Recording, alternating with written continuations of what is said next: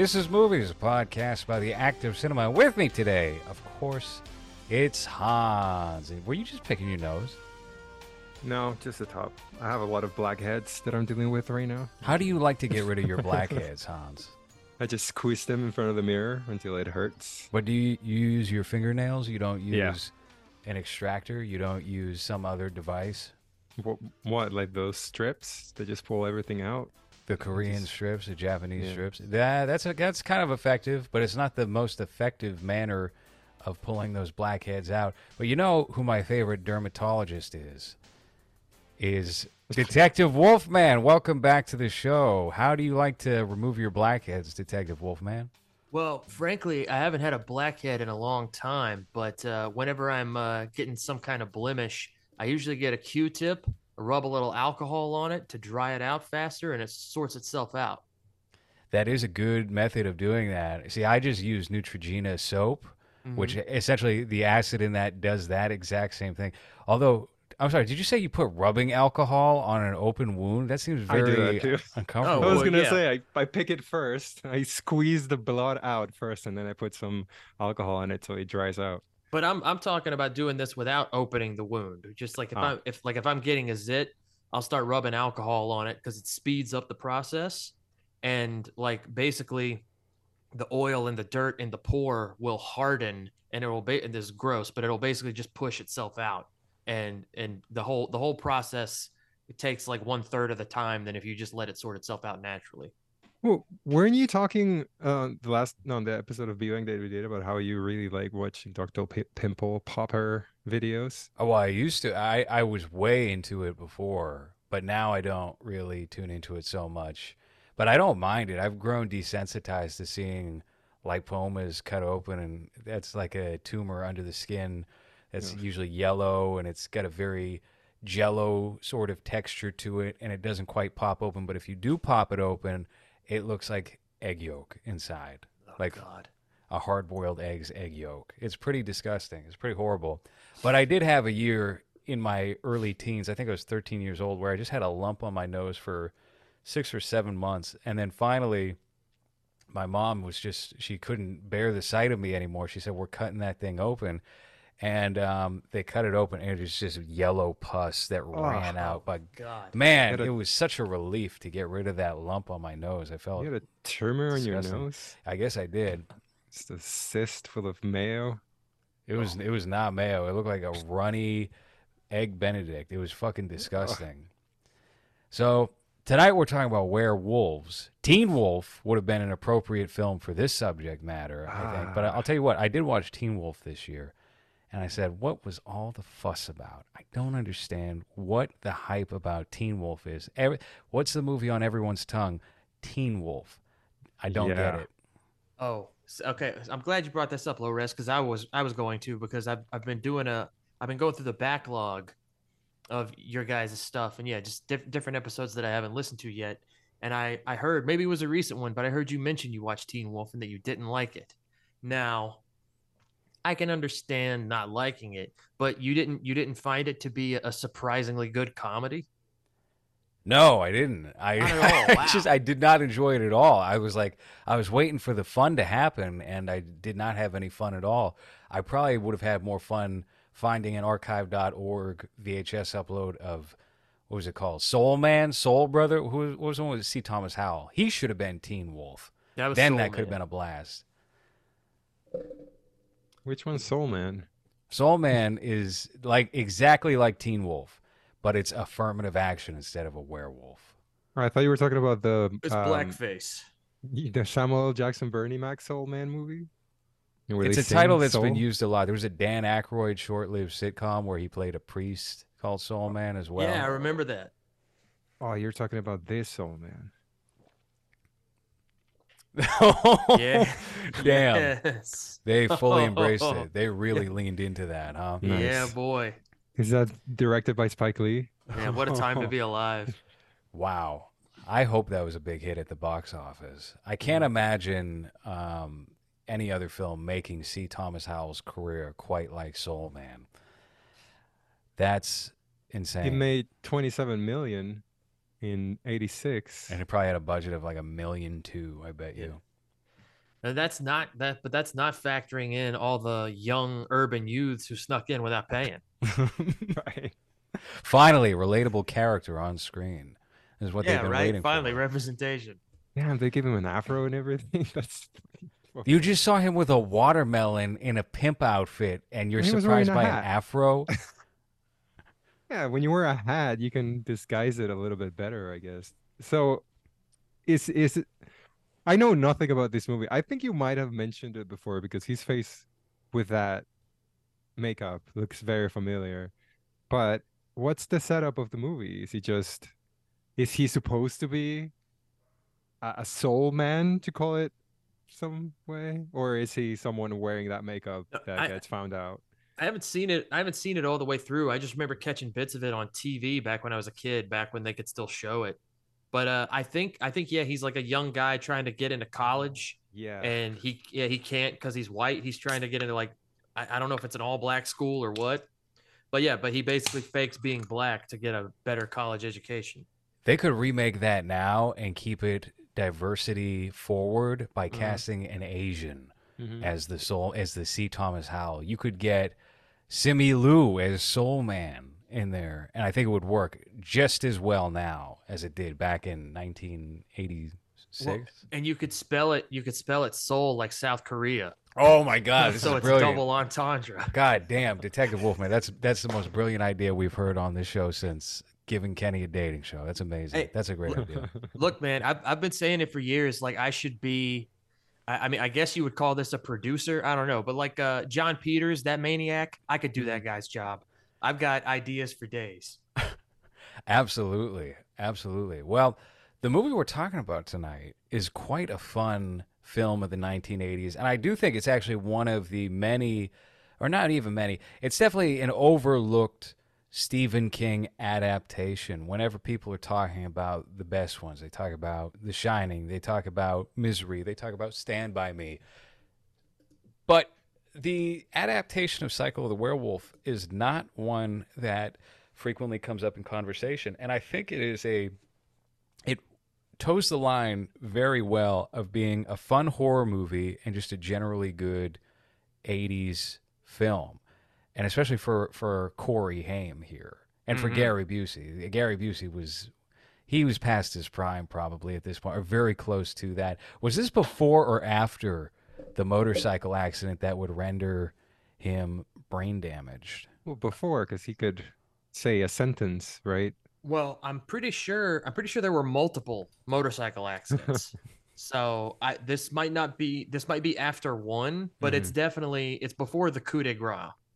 It was Um, 88, the accident, where he died Oh, for so- two hours. okay, yeah. So this is before that. Interesting. Okay, so you know, I've seen Gary Busey on talk shows too following that accident. I believe I saw him on Johnny Carson talking about it, Mm. and he was very measured. He was very normal. So Mhm. I don't know if it was just the accident that ruined him. I think it was a lot of damage from cocaine as well. Yeah. Yeah, that Well- doesn't help. Well, I'm he sure. had he had a lot of, uh, yeah, like alcohol and coke problems in addition to the, and probably contributed to the motorcycle crashes. Yeah. Yeah. Busey, I- I, think, is very underrated as an actor, especially early Busey. Oh yeah. the Buddy Holly story. I mean, he's great in so many films, and he was in Big Wednesday, the John Milius Mm-hmm. surfer flick as well. So, I mean, Gary Busey's. straight time. hmm Um, he shows up for a little bit in Thunderbolt and Lightfoot. that's right. uh, yep. But yeah, like he like when in in his youth, uh, yeah, he had a lot of he had a lot of like really good roles, like really good like character supporting roles. Also fantastic in Point Break. Oh yeah, So, Predator Two, yeah, he's really good villain in that. got tons of hits under his belt.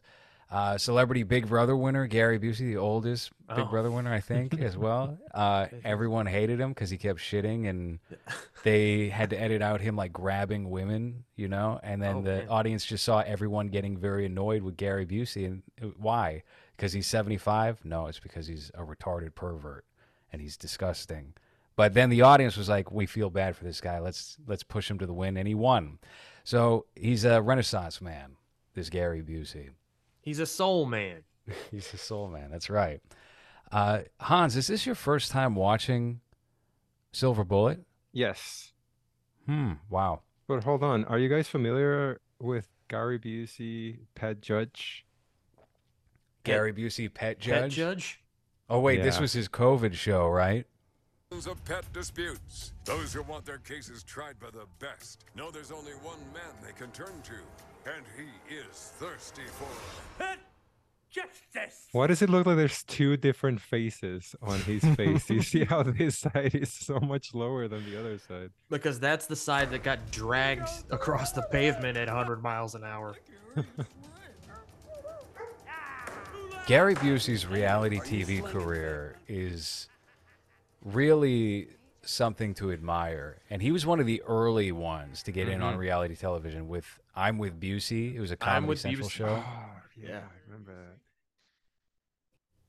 He also did two Celebrity Apprentice stints, and those happened to be the two best seasons. And my favorite aspect of any time he was on Celebrity Apprentice was Donald Trump tr- trying to justify why he would not fire Gary Busey that week, because it would always come back to, well, wouldn't you say he'd like address like Piers Morgan? Piers, wouldn't you say that Gary's kind of a genius in his own way? Wouldn't you agree that Gary's kind of a genius? And Piers would just be like, yeah, yeah, I, I, he's a unique individual. You know, everyone would just try to get around it while trying to get him fired because nobody wanted him on the team. Uh, I'm a big fan of Gary Busey, the man, the actor, the legend. Uh, he's great in everything, but he's especially great here, and he reminds me of so many uncles of mine Dude, exactly. Silver Bullet. Yeah, I was I was gonna say part of the part of my love for this movie definitely stems from my childhood because it's it's one of those movies that was just always there. I don't remember the first time I saw it, um, but uh, yeah, Uncle Red is like a is like an insane composite of several of my uncles and an older cousin that I have. Uh, he's like some of my uncles in the sense that like I, I had a few uncles who you know were booze hounds and womanizers like Uncle Red. But in terms of just like the personality, like how jovial he is, how good he is with kids, like how much like spark and energy he has, he reminds me of an older cousin that I have who uh, lived in another state and he would always come home for Thanksgiving. And every time he came home, it was like it was an event, you know. and he was like, he was always really good with me and my older brother. I think he was like 10 years older than us. Uh, so he was he was like even when he wasn't an adult, he was always an adult to us, you know. Uh, but yeah, just like such a blast to be around. And yeah, like a bigger, larger than life guy like Uncle Red. Yeah, he reminds me of my uncle who was a crackhead and robbed drug dealers and dressed up as a cop and then would come around and give me Happy Meals or Egg McMuffins. And I'd be like, oh, wow, you're the best uncle ever, Uncle Dave. And uh, that was my experience. Hans, we were just talking about on the last episode of B-Bang how you don't have any like alcoholic or crazy relatives in that way. No, boring. Really boring. Just uh um conflict is more like family stuff, nothing like substance abuse or anything like that. Everyone's very normal, surprisingly. Um I was reading because I, I was looking into this movie after I saw it today, and apparently most of his lines were ad-libbed, Oh, you can totally believe that. Yeah. hundred percent. which just makes it so much better because it's like he's so close to this character that he that's why it seems so natural because he just came up with most of the lines that that the character said.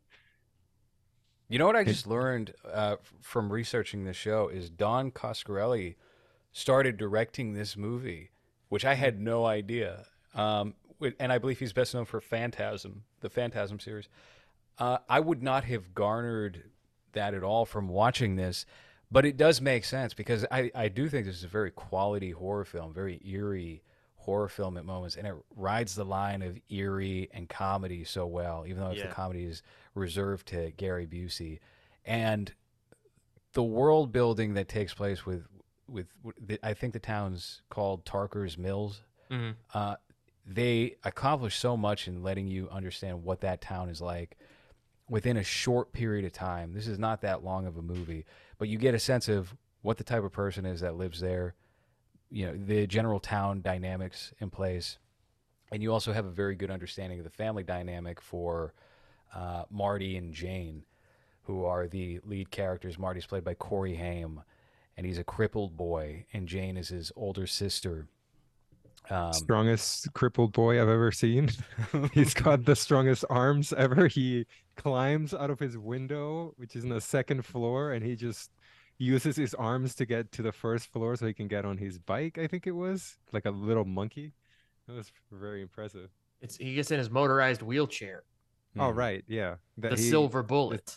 Yeah, he didn't get the bike yet. I think it was early in the movie. And then also, there's a couple of scenes where they just find him climbing trees, and his wheelchair is below him. It's just like, what is this monkey boy here with the strongest arms I've seen on a ten-year-old? Wolfman, when did you discover Silver Bullet? Uh, well, like I said, it's one of those movies that was just kind of always there. Um, I remember, I just remember watching it very young. I don't really remember the first time. Um, but uh, I remember, I think it was one of those movies. Maybe I feel like maybe my parents didn't want me to watch it because most of my memories watching it were at my uh, my aunt's house, and she was very lenient about the movies we could watch. Uh, but uh, yeah, it was it was just always there and definitely uh, in- informative in my uh, life and personality. And it was one of the few movies as a kid because I always loved monster movies, but this is one of the few even horror movies that actually scared me when I was little, and I could never put my finger on it until I became an adult. Uh, one of the main reasons is because the insides of all the homes looked like the insides of all the homes that I grew up in. Like my home, all my my aunts and uncles and cousins, they all, you know, cuz I was I was born in 85 uh and nobody in my family had anything new. So I grew up around a lot of like 70s furniture and appliances and like all the houses had that that brown wood paneling. They had like deer heads on the wall. They had those like two piece lamps where it's like two round parts, one on the bottom and one on the top with like the the the flower art on them. It was yeah, just all, all the interiors look so familiar, but also the exteriors. This was shot uh, in uh, North Carolina, and I don't live in North Carolina, but I guess there's like similar flora because a lot of movies you watch and there's like a forest, and it's clearly just like a California forest that's very well manicured. There's lots of space between the trees and all that but like the the trees and the bushes and the way the neighborhoods are all very wooded it looks a lot like where i grew up.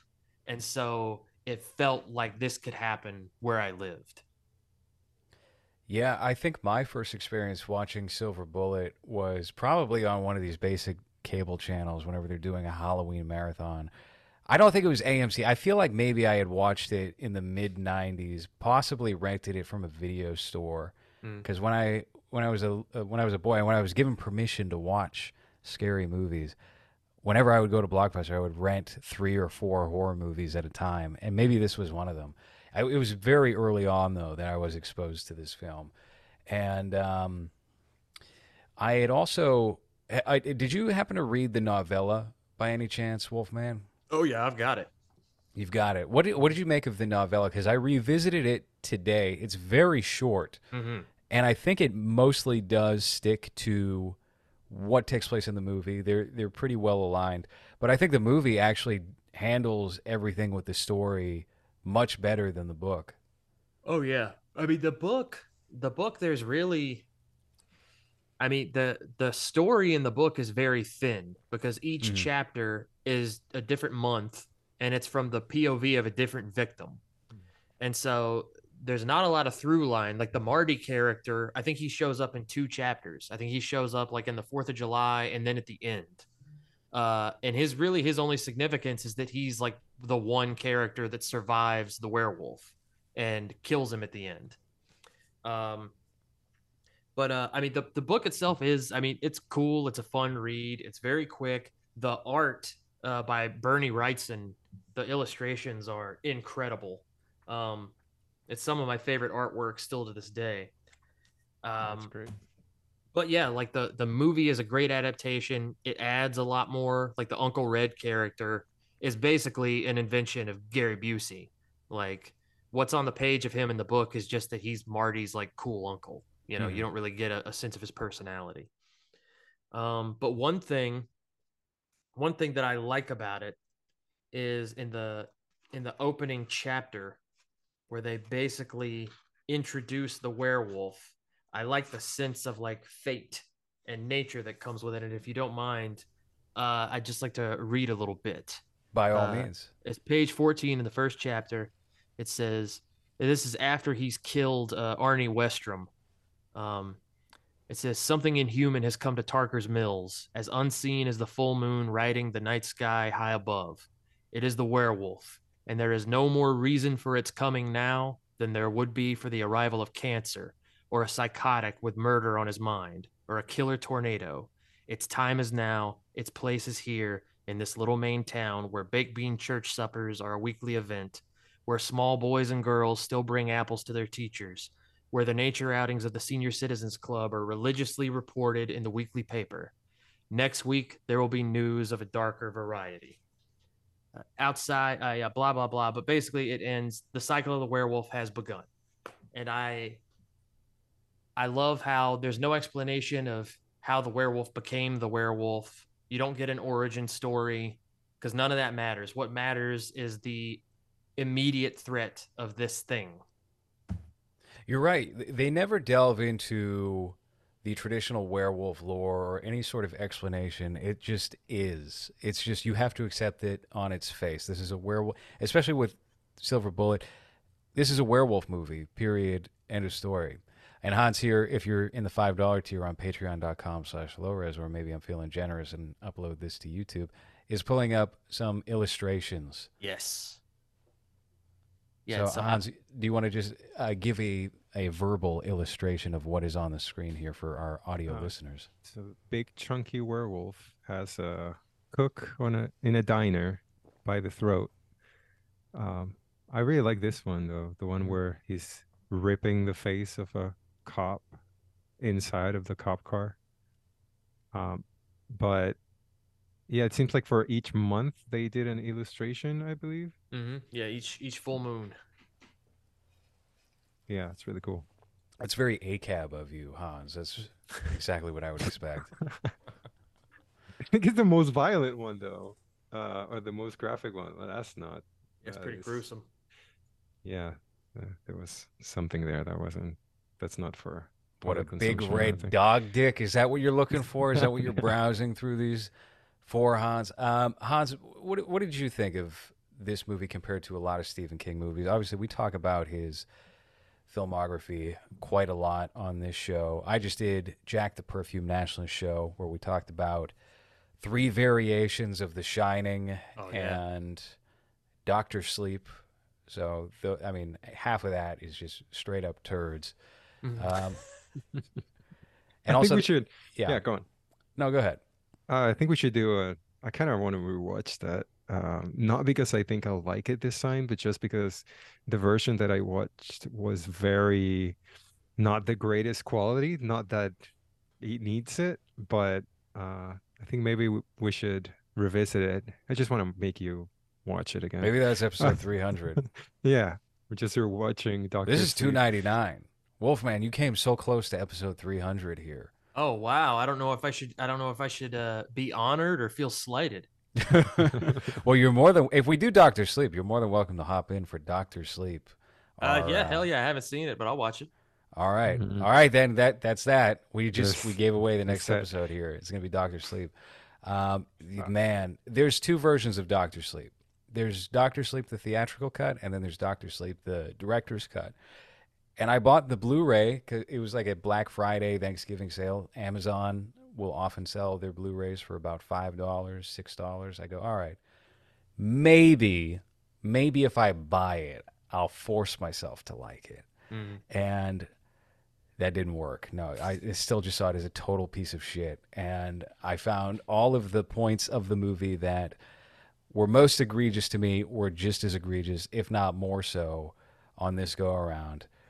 There's certain things about it that I like. I like the premise of Doctor Sleep, but I just I, mm-mm. it's not it's not good and it's not for me. I don't like Mike Flanagan. It's such a Mm. it's such a shame because like I remember when I was younger, I guess like a young teen, and I was getting into like I'd always liked movies, but I was getting into like film appreciation, you know, and I was starting to watch like independent movies and I was becoming like a movie guy. Uh and I remember like watching Trainspotting because that was the that was the indie movie. That was the edgy shit that I could get a hold of. And I was a the hugest fan of Ewan McGregor for a really long time. And that poor bastard, pretty much since Star Wars, like I don't really think has made anything great. I feel like he's basically just been wasted ever since then. I think that's a pretty accurate description of how his career has gone. The only thing that sticks out to me as being good is probably the Trainspotting sequel that he I still did. haven't seen that. It's it's solid. It feels very 2016, which I think weirdly kind of works for what that movie is, Mm. um, and not even necessarily in a political way. 2016, although there's a touch of that, and it, I hardly a touch of that, but it's in there. But I was reading Irvine Welsh's fourth trainspotting book, which is called Dead Man's Dead Man's Pants, Dead Man's Trousers. Shit. Excuse me. I didn't even know there was a third. Yeah, he did a book called Skagboys in 2012. It's a prequel to Trainspotting, and it takes place in the 1980s. And I didn't think that one was particularly good. I did think his immediate sequel to it, Porno, was mm-hmm. solid. And Trainspotting 2 takes quite a good chunk of that book, but then they do their own thing with it. And um, now he's just kind of wacky as a writer. Like Begbie is Dexter essentially. Like he moved to Los Angeles and assumed a new identity, and he's got a wife and he's an artist. And it's just like, just make a new character. Don't transform that character beyond any sort of believability. Just do something different here. Yeah. Um, but I was reading his his last trainspotting book here, and um, it has a lot of that vibe of 2016, 2017 to it. It was published in 2018, and it embraces that moment the same way that the movie does. And I think it it I don't know. It, there's just something about it that fits that works in continuity with that. But as far as Ewan McGregor goes, yeah, he's very hot and cold. Fargo season three.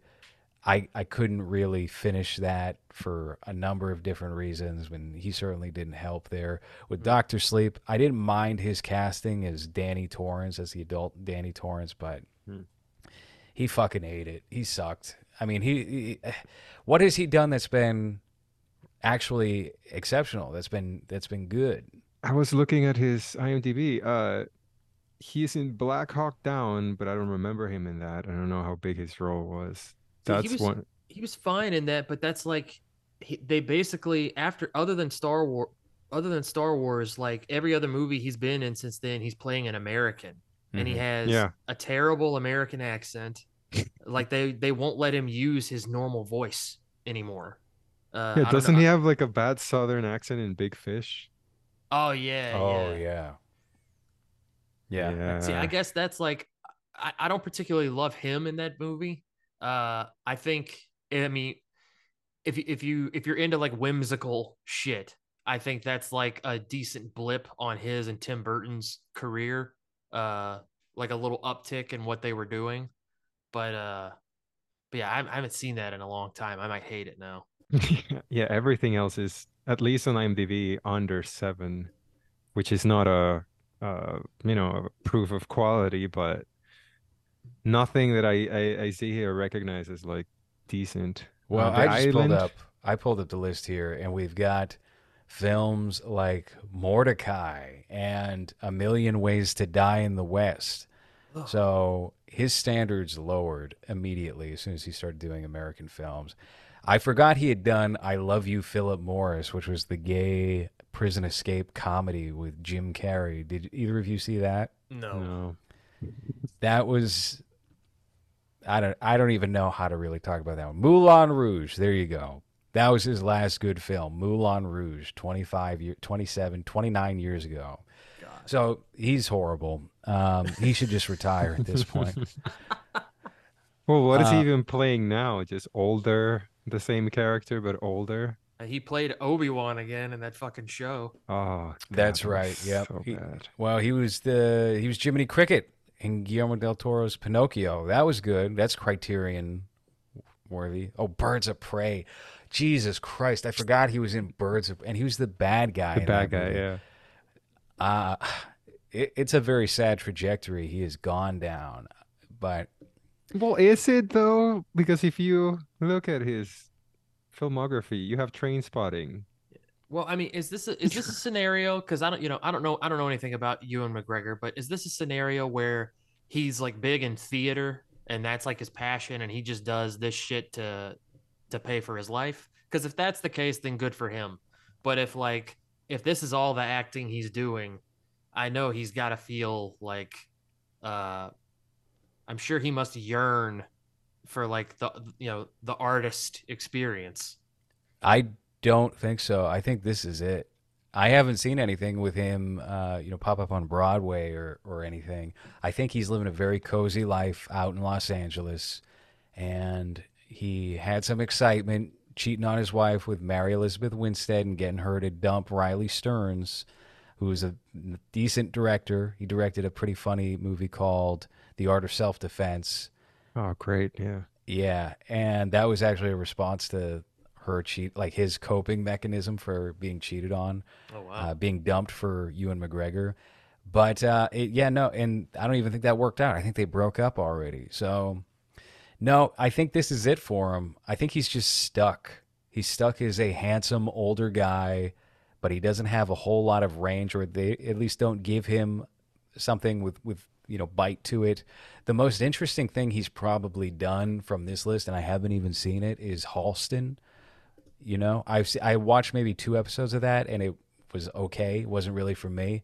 Uh, Jack said it's horrible, and he's horrible in it. I'm one to trust Jack's opinion on that. Uh, so yeah, I don't know. It's uh, it, it's kind of the fate he deserves though for taking such generic shit. Yeah. Yeah, I don't. Yeah, I don't know. I mean, there's that. Yeah. Uh, I, I guess at, at a certain point, you know, those guys. I mean, even even even a lot of guys that you think are like bigger, they still they still kind of just have to take what comes in the mail. You know, Mhm. like I mean, what's the alternative here? Is maybe you're Robert Carlyle and you're living in England and you just have to take every single BBC Yeah. procedural that's offered to you. yeah, You know- that's that's uh, that's honestly a worse fate. I think so Uh, too. I, there, there's really, for as bad as everything is that comes out of Hollywood, that they throw these guys, Yeah. these Ewan McGregor types.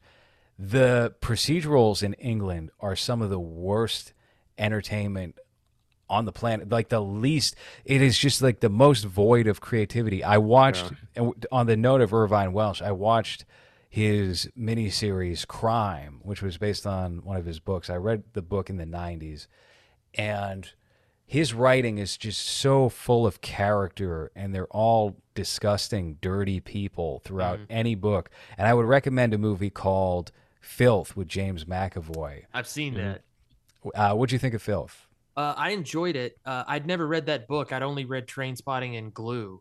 Um, but I, uh, I mean, yeah, it was one. I, I enjoyed the movie, but I felt like I felt I felt gross watching it. Like I felt like scum. uh, like you definitely, I definitely felt like I needed a, I needed a shower when it was over.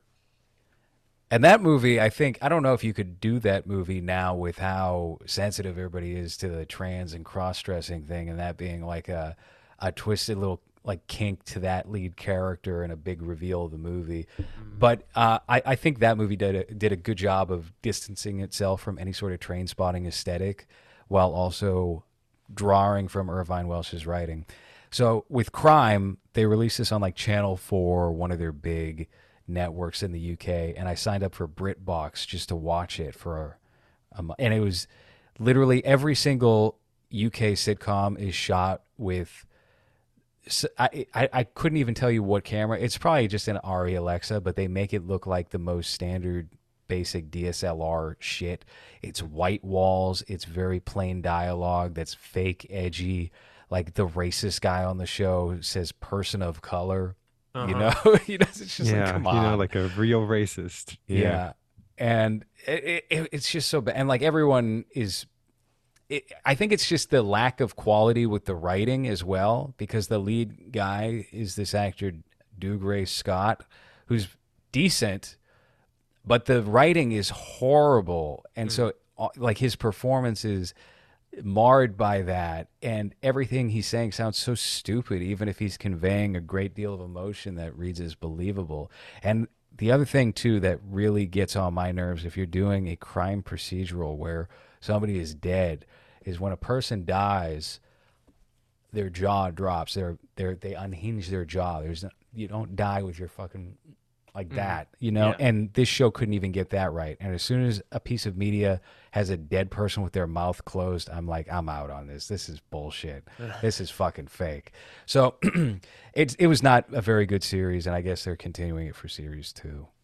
Well, it's it's a lot of just trying to be gritty coming from someone that didn't live that life or has any experience in that life, right? Or is isn't created enough to make something that's creatively uh interesting or believable. So instead you're left with characters acting tough, but nothing that comes out of their mouth seems tough, and their actions are just kind of um CSI tough, I guess, where it's just it's very safe, but it's it's shot in a very gritty and British and it's London. It's like okay, okay, we understand that the setting is London.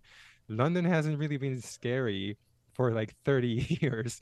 So they they um lean too much on that uh instead of coming up with you know characters that actually do ruthless stuff and like criminals that you would be afraid of and in- instead they're just very verbal instead of with actions but they also can't be offensive. So then it's just like a very stoic look and and acting tough. But then like you said say person of color. So then that, Mhm. that takes away from from any type of threat that you might feel from the character. And at the end it's just this is just a, a fancy british man acting tough. It doesn't feel real or believable. Did uh, did you guys ever watch Ripper Street? No, that sounds familiar to me No. though. Uh, it, it started out as a BBC show, and then Amazon bought it and finished it. But it was on Netflix for a while. But it's like it's a police procedural, but it's in Victorian England in Whitechapel, and it basically it takes place after the Jack the Ripper killings have gone cold, and it's clear that like H Division in Whitechapel is not going to solve that murder, and it's basically like the further cases of that police division. Uh, I really liked it. It's got um it, it definitely has some episodes that are very uh like eye rollingly progressive because I mean it's England.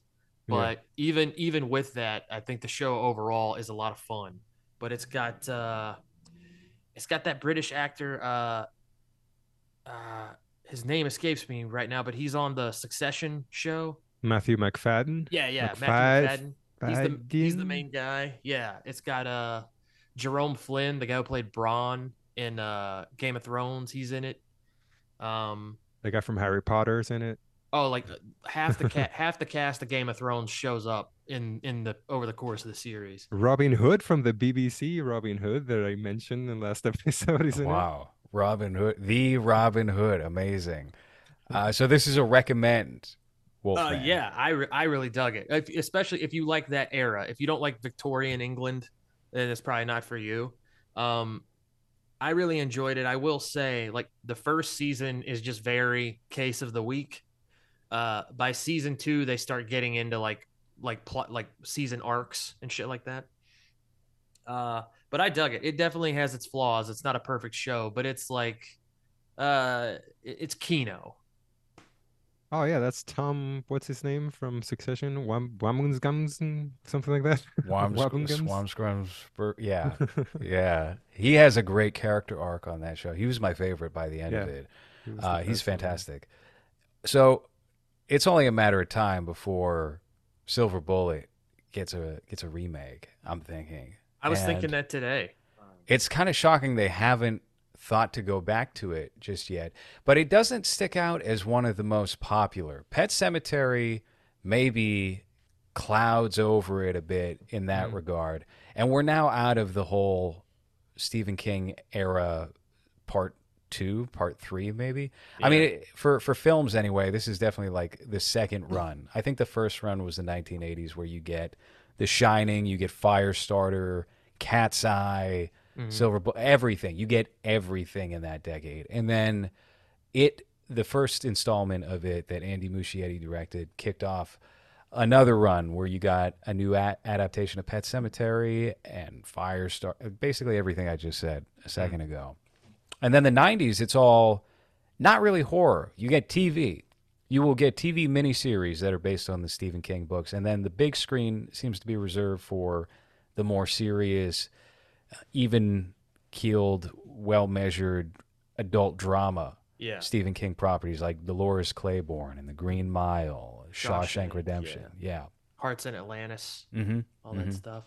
Yeah, I think I think two reasons why Silver Bullet hasn't gotten a remake. One, because the novella is so sparse, like the writers are gonna have to do more work to come up with a script.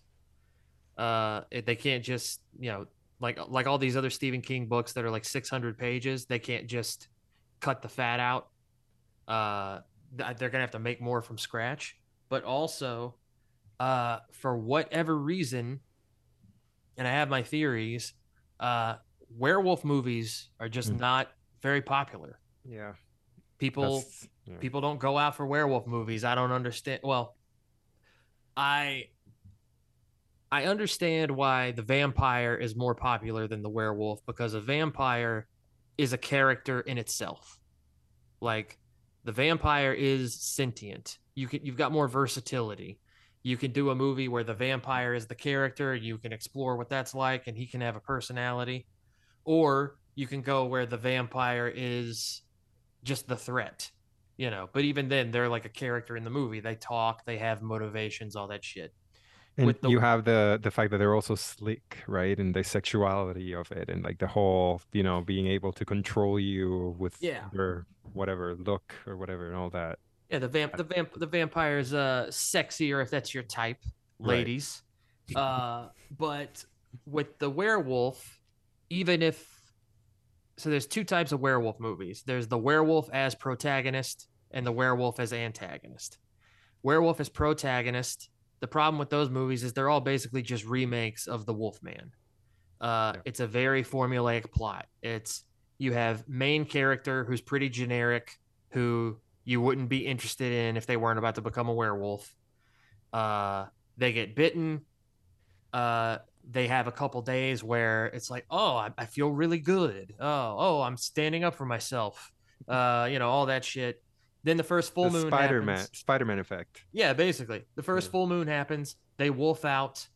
Uh then they're in the aftermath, they realize what they've done, what they are. They consider killing themselves, they don't, they wolf out again. Someone close to them kills them the end. Uh and that's, you know, that's been done to death. We don't need to see it anymore.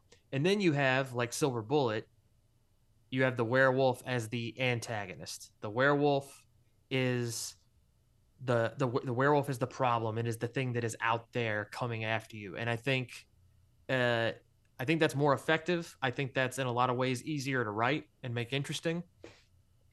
Um but i've noticed especially in recent years people and, and this is kind of this is a lot of horror in general but with werewolves no one will take the subject matter seriously. It has to be a comedy it has to be tongue in cheek. Even American Werewolf in London is a comedy. Uh, as much as the werewolf parts are great in it, but like The Wolf of Snow Hollow, uh, this new like Hulu movie, like The Werewolf Within that I haven't seen, but yeah, it just looks like a fucking shitty comedy with a werewolf in it. The Wolf of Snow Hollow was such a disappointment for me because I really enjoy Jim Cummings as an actor and director. Mhm. And I dug the whole okay, it's winter time and we're investigating a potential werewolf. Mhm. And I was on board for that. And the undoing of that in the last 20 minutes didn't it didn't it didn't stick the landing for me and it soured me to the rest of the movie which I was generally going with. And I like Yeah. the fact that they cast Jimmy Tatro in that movie. I think Jimmy Tatro is a very underrated comedic talent, but yeah, no, that was not um, not one that left me feeling content as a viewer. Well, I was going to say exactly that. That I think the last big um, budget uh, Wolfman movie that came out was that bomb with uh, Benicio del Toro and Anthony Hopkins, right? That lost a bunch of money. The Wolfman, which has a great looking Wolfman in that Yeah. movie. it's such a waste.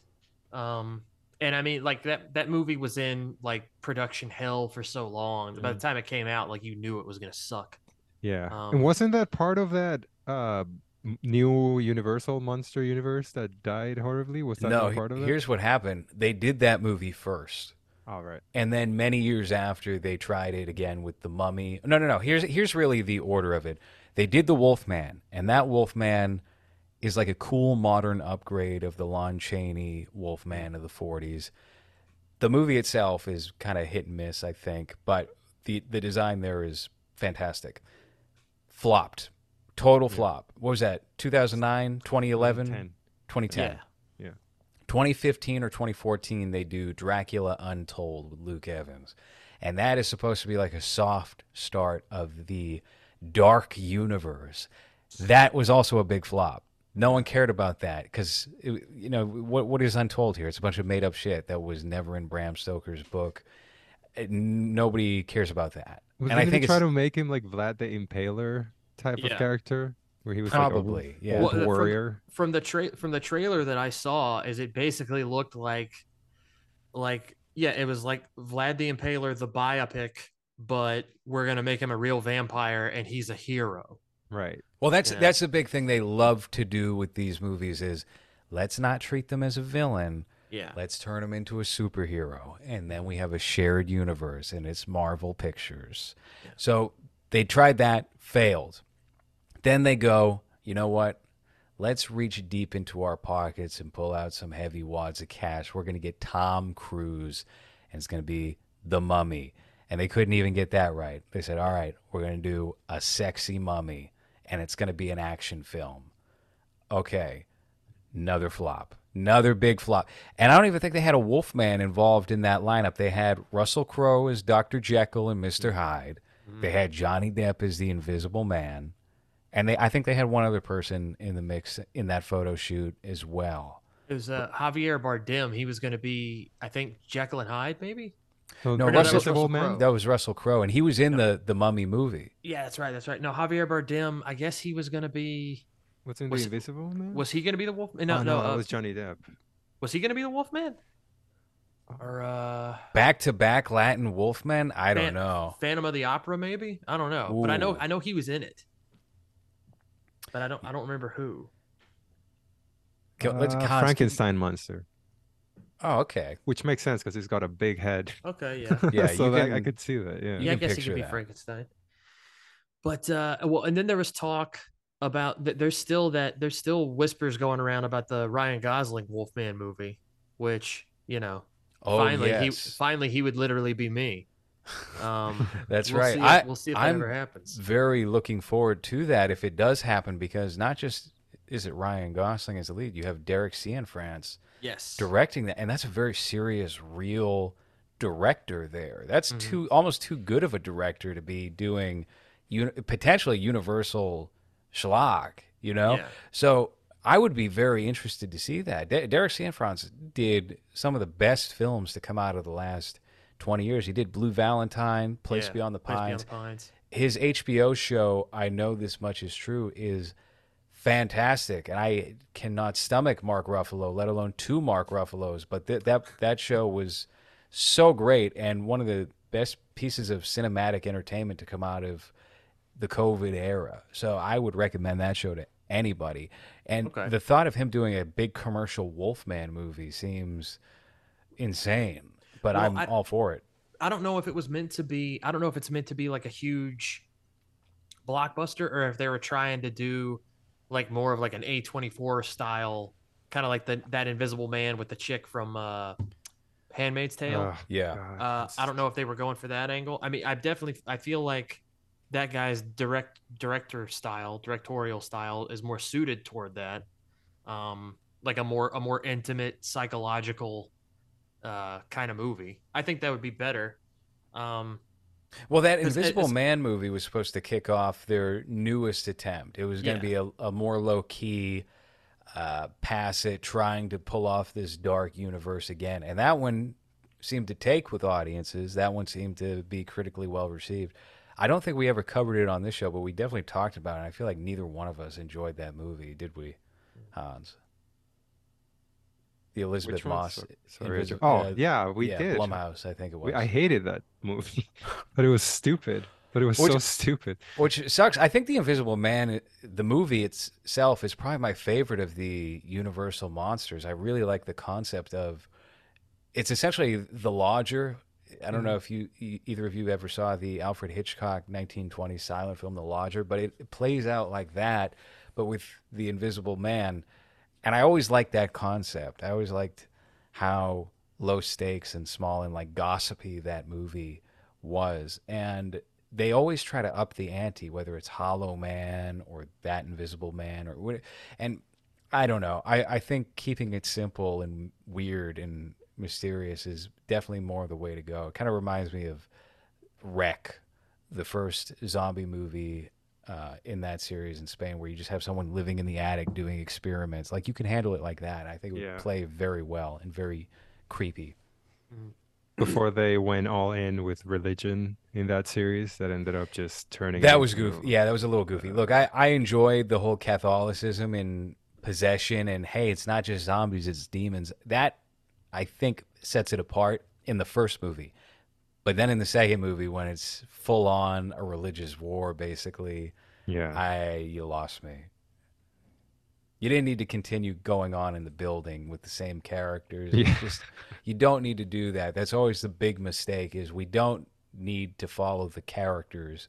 Just take the concept and apply it somewhere else. But that's neither here nor there. They made four, I think, right? Mhm. And then in the states, they remade it with Quarantine, Quarantine. with the the Dexter sister.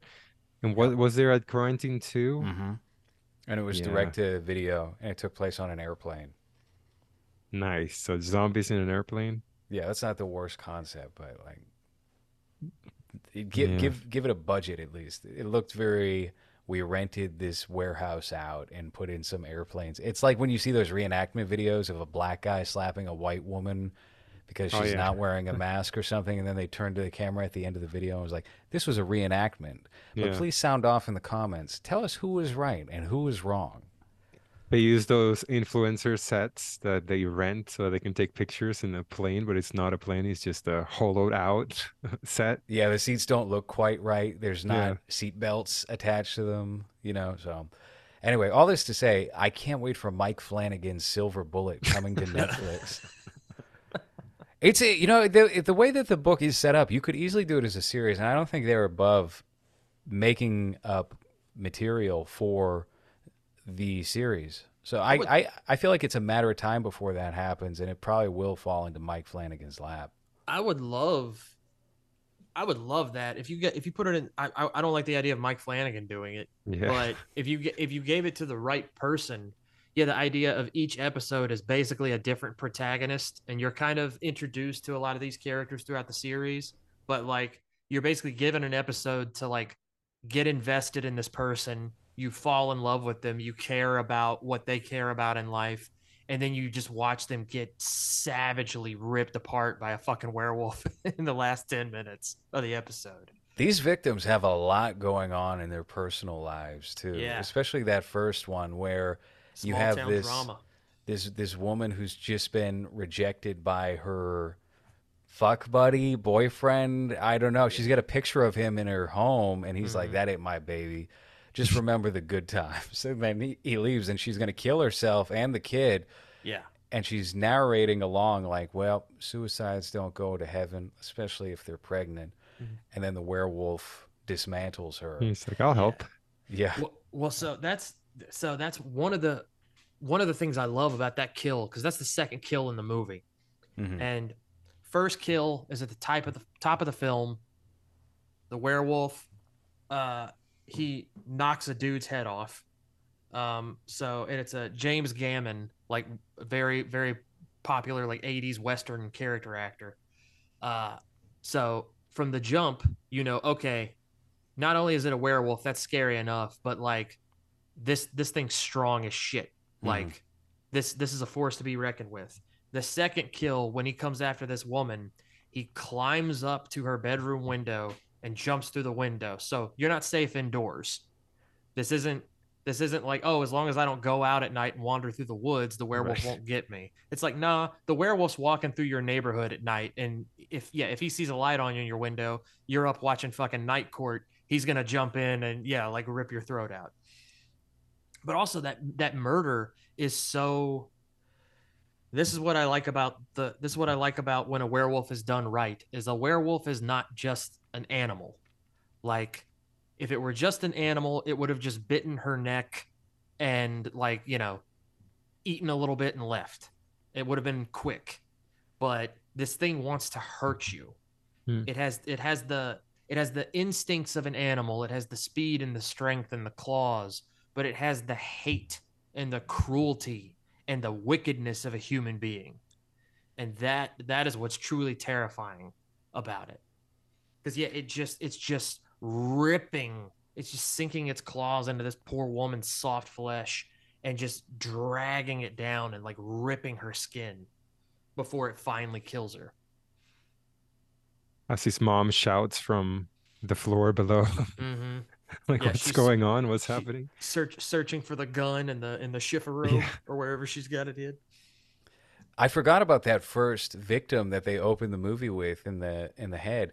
I watched so I've seen this movie so many times. I have a VHS of it that I picked up uh, many many years ago. It's in very good condition. It's my only copy of the movie, Mhm. and I found an archive.org link of basically it's like a movie of the week. And I was surprised to learn it's a Massachusetts TV 38 uh, 1988 broadcast of the film and they left in all the gore and i was kind of surprised by that. I was like oh cool neat. And then we'd get a trailer to child's play coming to theaters this thursday.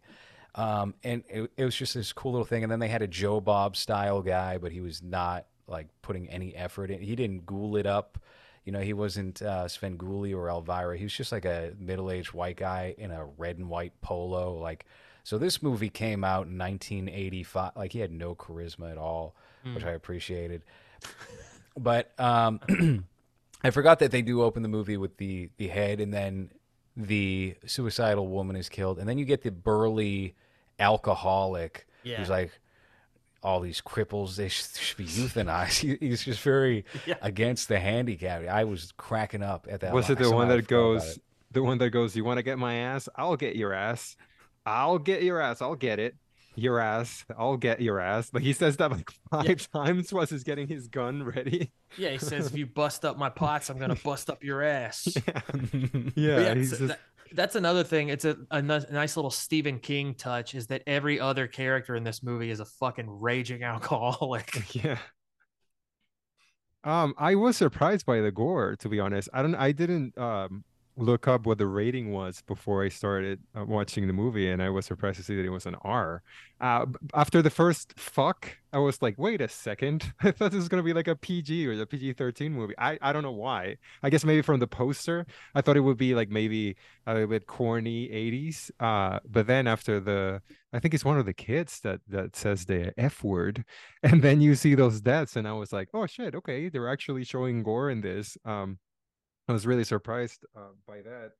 But uh yeah i thought it was very effective and i really liked uh whenever you you saw the um werewolves like the a church scene where everyone starts turning into a werewolf looked really cool the the effects. And then at the end when when the priest is turning back into human I thought those uh, effects look really cool, even though uh, what uh, what's his name, De Laurentiis? Uh, Dino the De producer? Laurentiis. Yeah, he hated the werewolf apparently, and he asked them to be changed, which is why I think one of the directors quit or something. Or, or Don someone- Coscarelli quit over that. yeah, I think so. I think that's what I read. Uh, Oh, yeah, he uh so Don Coscarelli, he shot because they were they were there was dispute over how the werewolf looked.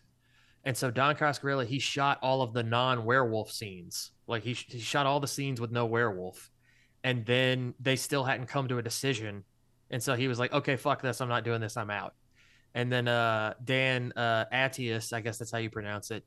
He came in, uh, and he and Stephen King were they were they were firm on the werewolf design, and at that point, it was like, okay, well, we either need to finish the movie as is or just scrap everything we've done, and so Dino caved, and uh, like I don't think the werewolf looks bad. I mean, his his complaint was that it looks it kind of just looks like a black bear uh, which I can I kind of get. Like it's not Mm. it's not the best looking werewolf, but uh, I think I, I I- I think it's still scary looking because its body still looks so human, and it just has like a wolf head, and that, that's so jarring.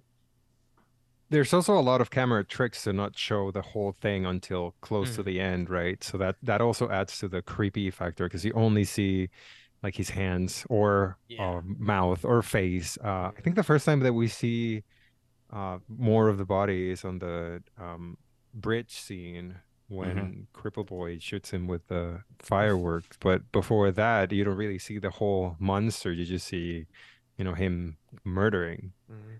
Well, and another great, another ballsy thing that they do is the fourth kill in this movie. He kills a goddamn kid. And yes, like, so- Brady's Brady's death, I Yeah. think, is the creepiest yes, because you just see that bloody kite being dragged back. They just have him staying at the park a little too late. Like, oh yeah, I'll catch up. Mhm. And then the next thing you know, it's I think it's Terry O'Quinn, Terry O'Quinn, yeah, the stepfather, and also I forget what his character name was on Lost. John Locke. Yeah, John Locke dragging back Brady's kite covered in blood. It's very Watchmen, very, you know, uh, the comedian's pin covered in blood. It has that sort of look to it.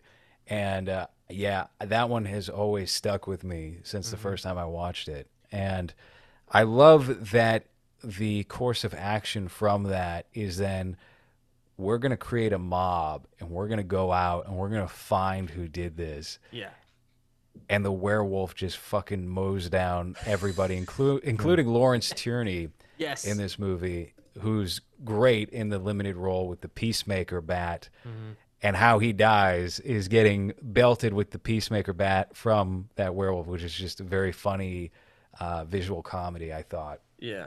Well, Yeah, there's there's no plan at all, right? It's just let's go get him. Let's go Mhm. into the swamp and yeah, hopefully he'll show up in front of us and he just starts picking them off. Mm, Well, yeah, you've got you got Lawrence Tierney, you got uh, Michael Mann, veteran uh, Bill Smitrovich as uh, Andy Ferridan, like the the malcontent in town. Um, who else? Who else is in that? The uh, Bra- Brady's dad, Kent Broadhurst, is the guy's name. That guy gives such. He's in like two scenes.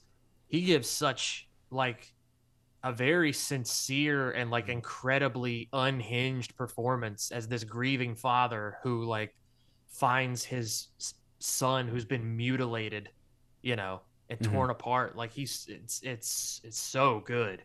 That speech he gives in the bar, like right before everybody goes out, uh, in their lynch mob, is uh like it's still it's like chilling. Yeah, and it all fails. It all they Yes. they flounder so hard in nailing the werewolf. I like the fact that it's kind of out of nowhere with this movie who the werewolf winds up being.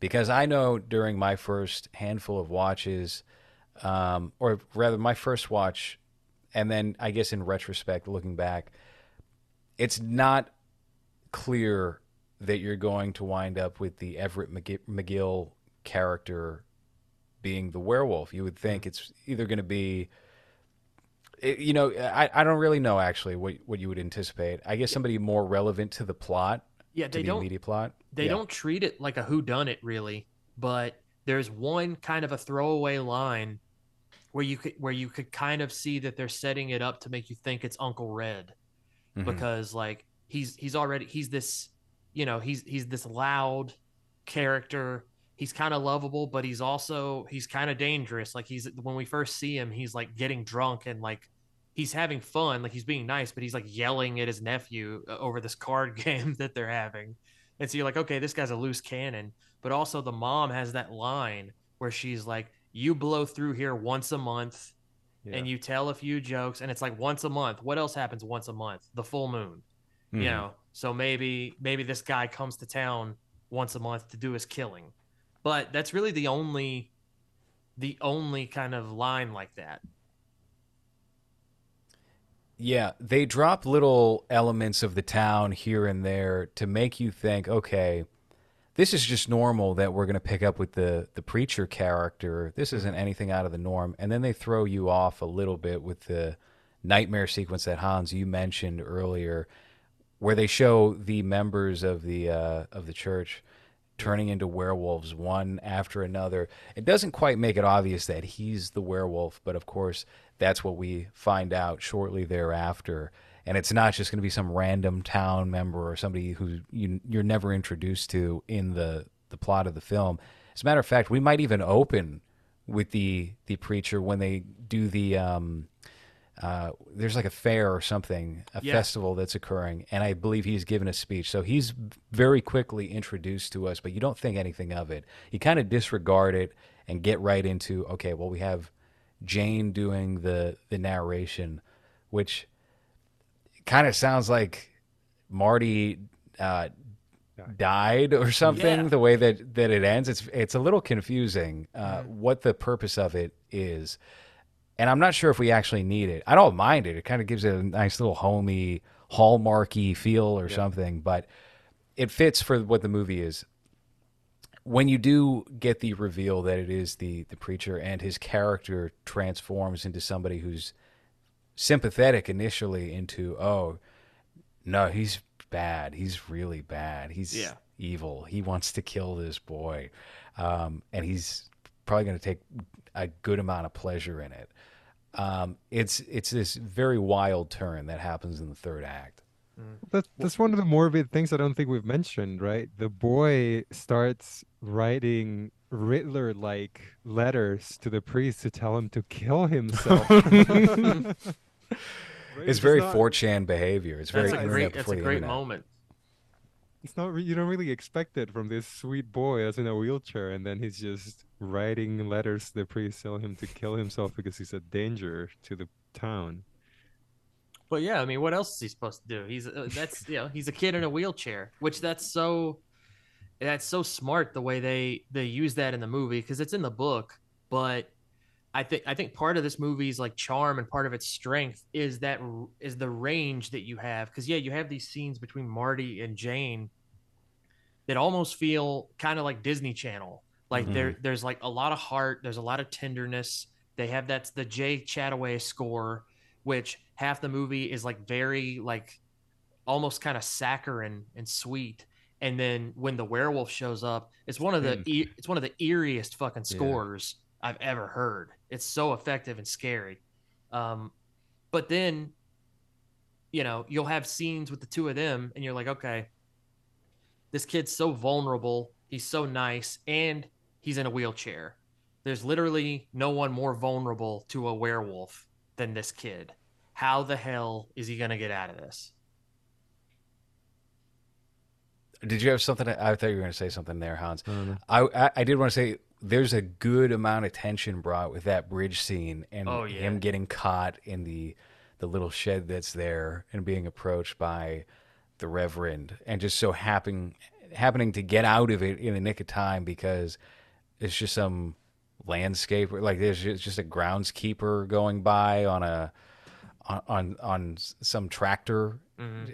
by chance and you know as luck would have it i like how they also stage the investigation that jane holds immediately following where she's collecting cans and uses that as an opportunity to get up close and personal with a lot of the would-be suspects in the town mm-hmm.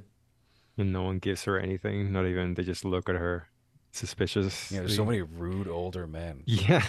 Well, because it's because they've had like half their friends have been Yeah. butchered. You know? like, yeah, they're everyone's a little out of sorts. But like eh, that's that's one of the cool things, and in a way, they they sort of play with the werewolf rules.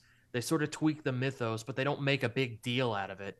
Whereas it starts out where yeah, it's on the full moon he kills, but then he starts killing when it's not the full moon. And Marty Marty has that line, like Marty and Jane have that line where it's like, well, maybe he's like this all the time now, and just as the moon gets fuller, he becomes more of the monster. And I think that is part of what to where like it's basically taking him over the longer the movie goes. So even during the daylight, the Reverend character, it's the wolf that's really driving him. And that's why you get that scene where he's, you know, he's going after Marty in the car and he's like following him on the bridge, you know, to where it's like it's not just the thing that happens to him when the moon is full, is like you get the sense that if the movie kept going and if he didn't Yes, get shot yes, with the silver definitely. bullet, he'd basically just become a killer in the daylight. No, the the silver bullet aspect too. I thought that was that was. Uh, I was expecting. I'm gonna be honest. I was expecting a lot more corny stuff because Stephen King, right? Usually, when you get a Stephen King uh, movie, a lot of the dialogue between non-main characters is usually pretty horrible. Well, even Or at- between main characters is pretty Yeah. atrocious. Like for example, in The Shining, 1997, Jack Torrance has this catchphrase that he loves to drop with his family. He says it about nine times. He says, "Kissing, kissing. That's what I've been missing." Right. Oh boy. But but you don't really get a lot of that here. I feel like um like Wolfman said, like a lot of the the times it kind of feels like a safe kids movie that you would expect in like a Disney Channel type of thing. But then as soon as there's any type of violence, it turns it up to a hundred quickly. So it's I I don't know if I agree with the fact that they might remake this just because other than Wolfman, I don't think I've, and because I, I'm pretty sure you mentioned it on an, another episode that that we had you in here, this movie. I've never heard of it before that that time. Mm. Uh, so it's definitely not a property that I think most people are even familiar with. Um, but also, I, I I don't know. Like you said, the revival of of trying to remake everything Stephen King is probably dead by now with that new Pet Sematary movie that they just came out was like a prequel, I think, or something like that. Uh, and also the fact that yeah, werewolf movies for whatever reason they they seem to never get them right un unless you try to make like an indie, you know, wh- what's one that came out a couple of years ago, Wolf Cop, right? That was that was one of those, you know, Han- Hans, this might be from an episode from a while back, but weren't you? uh, And this may have this may have been a joke. LowRes might have been breaking your balls, but didn't you like that Werewolf by Night movie? Oh yeah. Well, the 10 minutes of it that, that I saw. Yeah, I Oh, okay, cool. all right. Yeah, Yeah, I I never, never- I, I I never never saw it, so that. I don't know if it's any good. I never finished it, but uh yeah, Hold I- on, you didn't finish the 10 minute movie Werewolf by Night? isn't it like a 50 minutes? I think I only saw like 10 whatever. I, I it saw was it one of those Marvel Halloween one night only showcases, I think, and it, it I don't know, it, it it managed to kill the concept for me with you know even though they were trying to do a stylized thing, it was still all green screen or something like that. Oh, I don't know. It, there was a cheap element to it, like all Disney properties are leaning into these days. I think I started watching it before we recorded, and then I just never got You back to it. it. Um, the last um werewolf movie that I remember seeing its entirety was probably Ginger Snaps, which is this Canadian. Oh wow, Yeah, Ginger I've Snaps is Ginger Snaps. That's an overlooked one. That is straight up. What is it like? Ninety eight, two thousand three, something like that. Something like that, yeah. Uh, and I think they also came up with two sequels for that, if I'm not mistaken. Ginger Snaps back. That was a Showtime 10 p.m. classic. Those Ginger Snaps movies. Did you guys? Did you guys ever see Late Phases? Late Mm, sound Phases. Sounds very familiar to me. Was It's, that uh, uh was Had, that uh, Nick Nick Damici, the Red Box Robert De Niro? He's the main guy in it. Yes. Yeah, he did Stake Land, right? Yeah, yeah. Okay. Mhm. Yes, Yeah, I he's- I enjoyed in that it. movie. Yeah, it's uh he's like a blind Vietnam vet and his son, uh Ethan Embry, uh they dug him up, you know, for something. Uh his son puts him in this retirement community. And uh and so he moves in but like this this retirement community uh one of the members is a werewolf. And so this blind Vietnam vet has to figure out how to like kill the werewolf. And it's like it's pretty low budget, but it's not bad for what it is. Late Phases belongs to a string of movies that I think were kicked off with House of the Devil, Mm-hmm. where you had it was essentially maybe about 2009 to 2015 where you had all of these $1 million, $2 million budget horror movies that were released via video on demand when it was this fresh up and coming thing. I think of movies like Starry Eyes Yeah. with Hmm. uh, the lead actress's name is Alex Essoe and she plays Wendy Torrance in Doctor Sleep. That was her fate. At the end Oh, of the day. okay. Um, and there's tons of movies that fall into that criteria of feeling like the next step up from mumblecore, Mm. like actual horror fans doing it, but with doing it, doing it through the same means that a lot of the mumblecore directors like Joe Swanberg approached their eh, probably their later films with and did it well and executed it well. Late phases, man, I completely forgot about that movie, but I do remember enjoying it quite a bit and thinking it was one of the more low key of that selection, but one of the the higher quality ones. And I like the fact that um, that actor you just cited his name plays older in the movie, which is not something you often see. He's probably the same age as Ethan Embry, but he does play Yeah. his father in it. You know, Yeah, and it's- probably. it's uh I, I enjoy when filmmakers and actors embrace the artifice of filmmaking and aren't so concerned with like breaking the the veneer uh, with the viewer and just Yeah. going okay this is a film this is a piece of art this is a piece of entertainment let's just lean into it Yeah, if it's you make believe. exactly and i think directors need to be less afraid of that Mm-hmm. No, I agree, and that's why they need to make more fucking werewolf movies. Absolutely, absolutely. Uh, well, Cycle Cycle of the Werewolf. I think it's a it's a pretty good Stephen King book. Silver Bullet. It's higher tier. Do you think the third act pays off though? Because it goes by pretty quick. I noticed that we get the silver bullet 10 minutes from the conclusion mm-hmm. and they wrap things up rapidly. Well, so a buddy of mine, his one gripe about the movie, and it never occurred to me until he said it, and I wanted to know what you guys thought about it because I think it's interesting. He says the movie needed to end like the silver bullet that kills the werewolf needed to be the motorized wheelchair. Hmm. Hmm. Like, I, and I don't know how you do that. I don't know if you have like Marty like kamikaze it or like jump off at the last minute and like you know impale the werewolf somehow. But basically, his his wheelchair, the silver bullet, needed to be needed to be used. Yeah, more of a factor with the ending or the way that they kill him, Yeah, so that the name is just not. yeah instead yeah. of a literal silver bullet. Damn, I do like the idea of him dying like the Green Goblin and Yeah. Spider Man. That would have been But that yeah, would no, have been if- if- fun. if Marty like dies to save Jane, you know, Yeah. after after all the movie of him being kind of like a pest, you know, for her. Uh and yeah, in the end, it's him like sacrificing himself to save her from the werewolf. And it would it would make that narration make more sense because you're right. Like the way she speaks, especially in that end scene where she's like, I love you too, Marty. Good night. Yeah, it sounds like he is dead. It sounds like he died at some point before the narration began.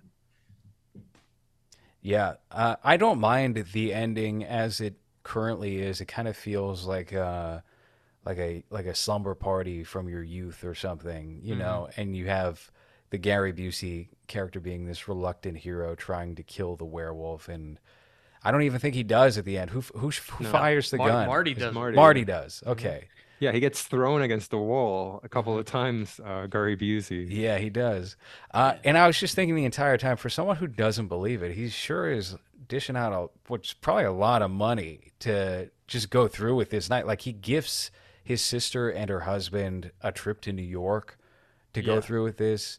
Um, you know, and uh, I, I don't know. It's a lot of effort for him to just be like, yeah, why don't we all just go to sleep? Right when Yeah. right, right when someone does see the werewolf. Mhm.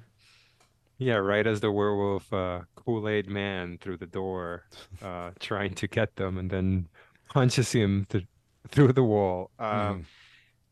I I did feel like that was maybe they could have gone harder with that because I feel like they they didn't care much about being sensitive with the way that everyone else was killed.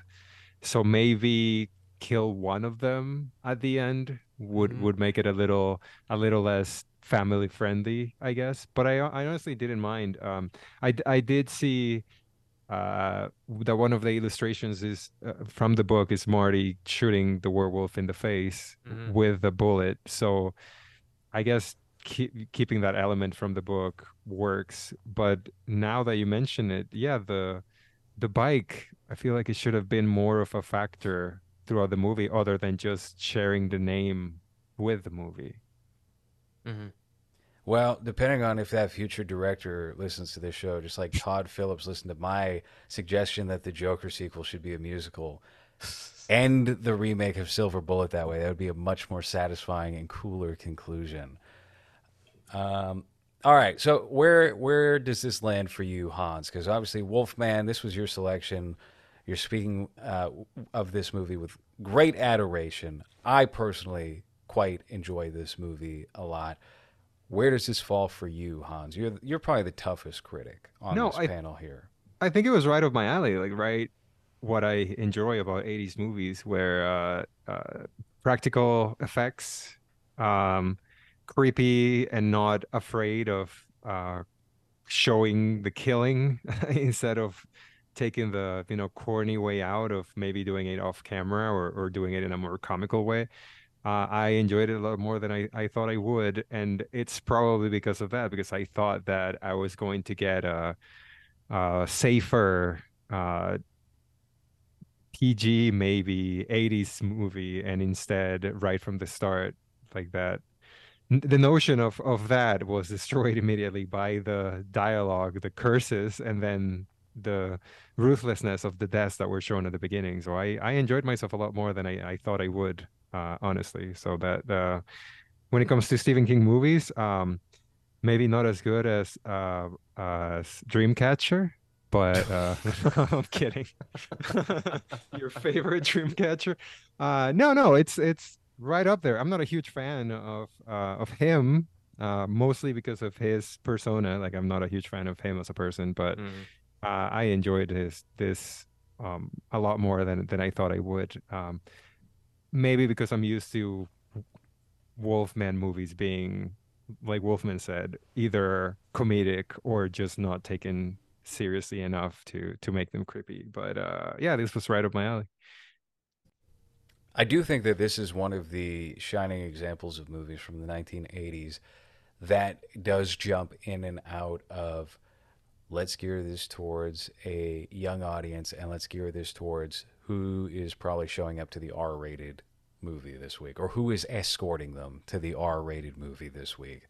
And there seemed to be far less apprehension up until about 93 or 94, I want to say, with exposing children to pretty scary stuff in in movies and television. Mhm. They really seemed to go hard in the paint for that up until about the mid 90s. Even Are You Afraid of the Dark and Goosebumps had some pretty Hmm. disturbing visual stuff or th- things that would be disturbing for an 8-year-old or a 7-year-old. And then everything after that is just fluff. Like adults can't even handle the prospect of a dog dying in the Predator reboot with a Native American girl. So that's where we're at currently. Um, yeah, and I, I I I think this movie's fantastic. I think it's a great '80s movie. One of the best Corey Haim films. Oh yeah. I think we can probably all agree on that one. I hope he didn't get raped on this movie. Um, Well, I mean, he couldn't get away. He was crippled. I don't know. He didn't feel it. Yeah, he was in a wheelchair. yeah. Okay. Why so did Uncle you Red think- really send those parents out of town? That's what I'm wondering. No, not Uncle Red. No, I don't, don't you dare. so. don't you dare. Now, No, clearly he had a taste for the ladies. Oh, yeah. exclusively. So much so it broke up three marriages. You know, Mm-hmm. so and then he's waking up with some slut in one scene. She's like, "What are you doing?" He's like, "I'm on the phone. Shut up, Mm-hmm. bitch." You know. So yeah, no, I I uh, I think he's as innocent as. uh, But that Everett McGill preacher, clearly Yeah. not. Clearly a very nefarious fellow. That guy. Now, where do you think where do you think this measures up compared to Lost Boys, Corey Haim's vampire film? Damn, we might be talking about Lost Boys in the next week or two oh, Next- to yep. to cap it under our Halloween deadline here because Hans has never seen Lost Boys. Never seen it. Oh I man, it's a hoot. I love the Lost Boys. I feel privileged to have been featured in a film with Corey Feldman this year. Oh no shit. Yes, his great out of retirement movie. Except he's been working like every year, right? Hans, you pulled that up. Yeah. I the don't know. Comeback Kid music video. You're gonna see uh, LowRes there dancing. It's gonna the be me and. Sean Astin, who also needs a paycheck. All right. Uh, it's a it's a movie called The Three Two Pull Down, and they offered me the lead in it at first. And I had to. And they were very generous with the money that they offered, and I had to say no because I've been doing Omega Fish Corp, and yeah, I don't know. But I they gave me a little cameo in there instead, and I did not get to see him, but I got to see him act. And uh, Hans has also seen some of his scenes in the movie, so look Yeah. forward to that in 2024. Lost Boys wins for me out of the two movies, though. Lost Yeah. Boys. I it, it's just it's top five 1980s teen teen entertainment. Yeah, May, I love it, it. maybe top three. I don't know. It's really up there. Well, I think it's a good vampire flick too. Like just on, on its Solid. own merits, and a, a great Schumacher movie. Oh yeah, yeah. I have to watch his Phantom of the Opera. So I was watching the 1925 Phantom of the Opera Mhm. last night, and what a snooze! I Yeah. took a I took a big nap. during that. So I don't know. Maybe uh, who was the Phantom in the the Schumacher one? Was it Gerard, Gerard Butler? Butler. Mhm. Yeah. Okay. Hmm. Well, we'll see how that turns out. I have a feeling that one's going to suck, but we'll we'll see. Did you ever see the the Lost Boys sequels, Detective Wolfman? Uh, I think I caught, uh, I caught some of that first one that they did, uh, and and like I I knew going into it it wasn't going to be good, but it was, it was so low a level of production that I turned it off. Uh, The one cou- with Angus Sutherland. yes, yeah, yeah. I couldn't, I couldn't get through it. I couldn't do it to myself. Uh, That so was- no, I never, I never. I never dove in. No, you got to skip that one. The th- and go back for the third one, the Lost Boys. The because then they had a little bit more of a budget, and they were like, "All right, Corey, you want to star? We'll let you star."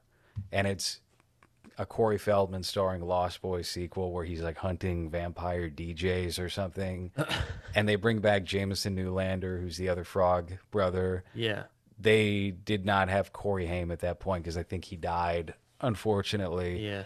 and they just bring him back through clips. He popped up in the second one though at the very end. I think there's a there's a little Easter egg post credits. Hey, here's Corey Haim walking out and talking to I think it was Corey Feldman, mm-hmm. and he's a vampire who has since turned. So man, if they if they really want to cash in on the like Fangoria fanboy money, there's still time. They need to do a crossover where the Frog Brothers and Rudy from Monster Squad team up and go on a monster hunt.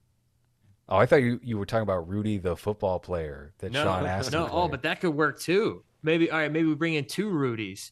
We bring in Rudy the football player, so we got Sean Astin, and yeah, Rudy from Monster Squad. perfect. And then you don't even need a Goonies sequel. I think if you got all them together. Yeah, I mean it's yeah, it basically serves the same function. Mm. Maybe Are the you- villain the villain could be Wil Wheaton, so you could tie in like a Stand by Me uh kind of uh kind of angle.